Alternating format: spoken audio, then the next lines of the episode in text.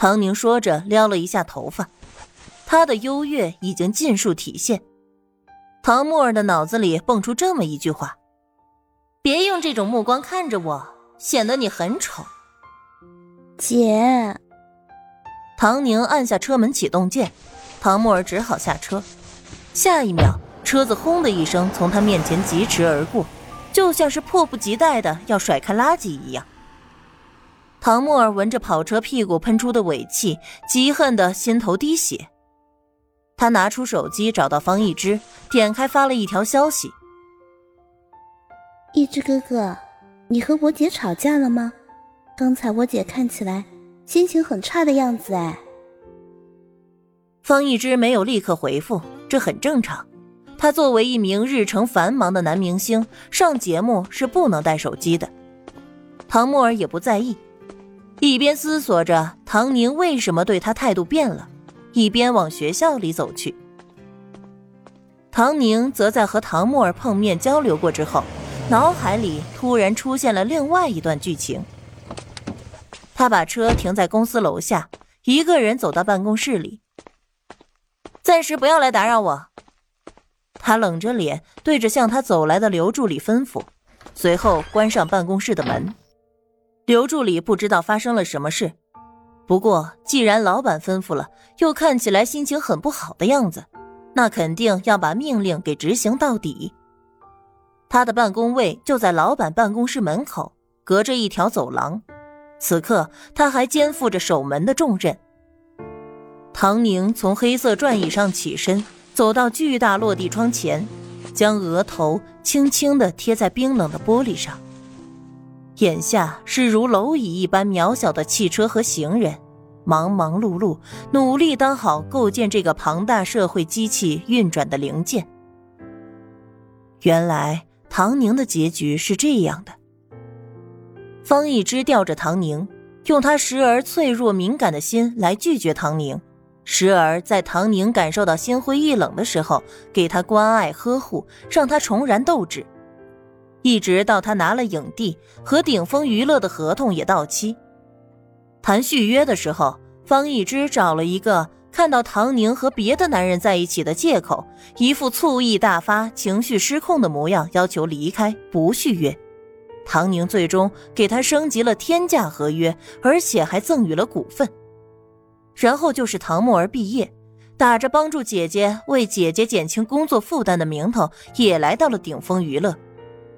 表面上，唐宁依然是顶峰娱乐的掌权人，可是实际上，不知不觉之间，方一之和唐沫儿里应外合架空了唐宁。关键位置上都换上了他们的人，其他的声音也传不到唐宁的耳中。在唐宁看不到的地方，假传圣旨发号施令，于是唐宁变成了聋子、瞎子，被他们两个人耍得团团转。之后，唐家成的投资出现失误，需要用顶峰娱乐的资金应急。此时的问题还不大，只要顶过去一个月，问题就可以解决。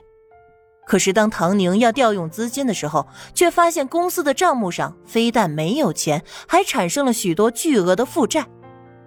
还不等他调查清楚，市面上就已经有人爆出唐家经济危机的料。各路投资人按捺不住，开始纷纷提出质疑。供货商在收不到货款的情况下，也都开始停止供货。唐宁再傻也知道不对劲，可是紧接着就是更大的丑闻。唐宁利用职权和地位，只要是他喜欢的，就要逼迫旗下艺人从了他，否则便雪藏封杀，还有录音实锤。确实有威胁，不给对方男主角，又或者是哄骗对方要捧对方当大明星。就在众人纷纷吃瓜的时候，受害人站了出来，勇敢承认。方一之一脸憔悴的开了记者发布会，宣布哪怕是被封杀，也要站出来说出真相。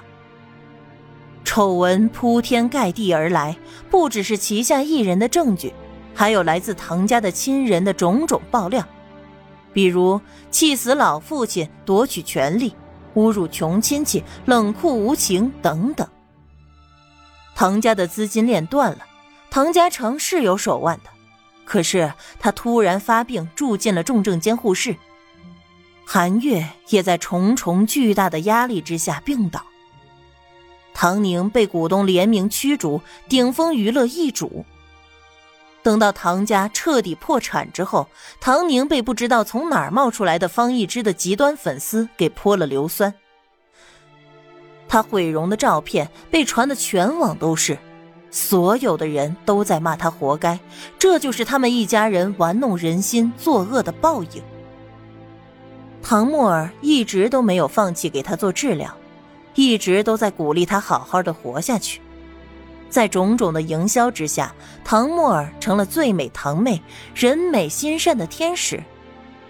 靠着唐宁毁了的脸，收获了上百万的粉丝。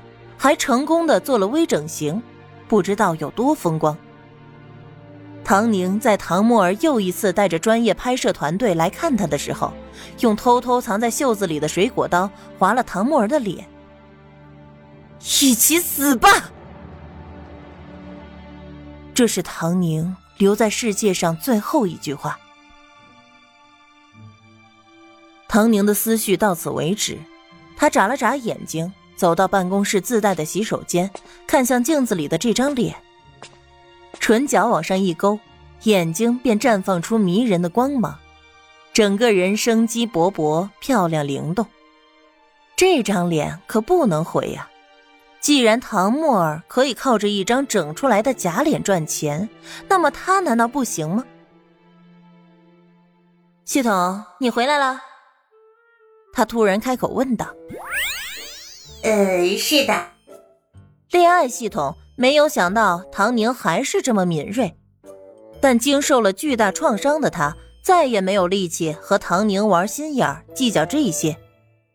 唐宁再一次的印证了自己的判断，他直接说道：“声音显得很无力呀，任务失败的惩罚不好受吧？”我错了。他老老实实、服服帖帖的认错。嗯，我知道错了，真的。那以后要怎么办呢？唐宁挑眉，并没有刻意的为难他。毕竟他的坚持是为了让系统可以认清楚现实。如果系统可以按照他的路线走下去，还是很有合作的必要的。以后。你说怎么办就怎么办。恋爱系统被处罚之后，权限减小。就是，我可能帮不上太多的忙了，不过我也不会再要求你去做你不想要做的事情了，比如讨好男人之类的。我都明白了。很好，恋爱万岁系统距离祖国万岁系统又近了一步。那好。不管你那些花里胡哨的任务，咱们的最终目标不就是收获喜爱、挥洒真爱吗？是啊，那就随着我一起制霸娱乐圈吧，开启娱乐圈金主赚钱之路。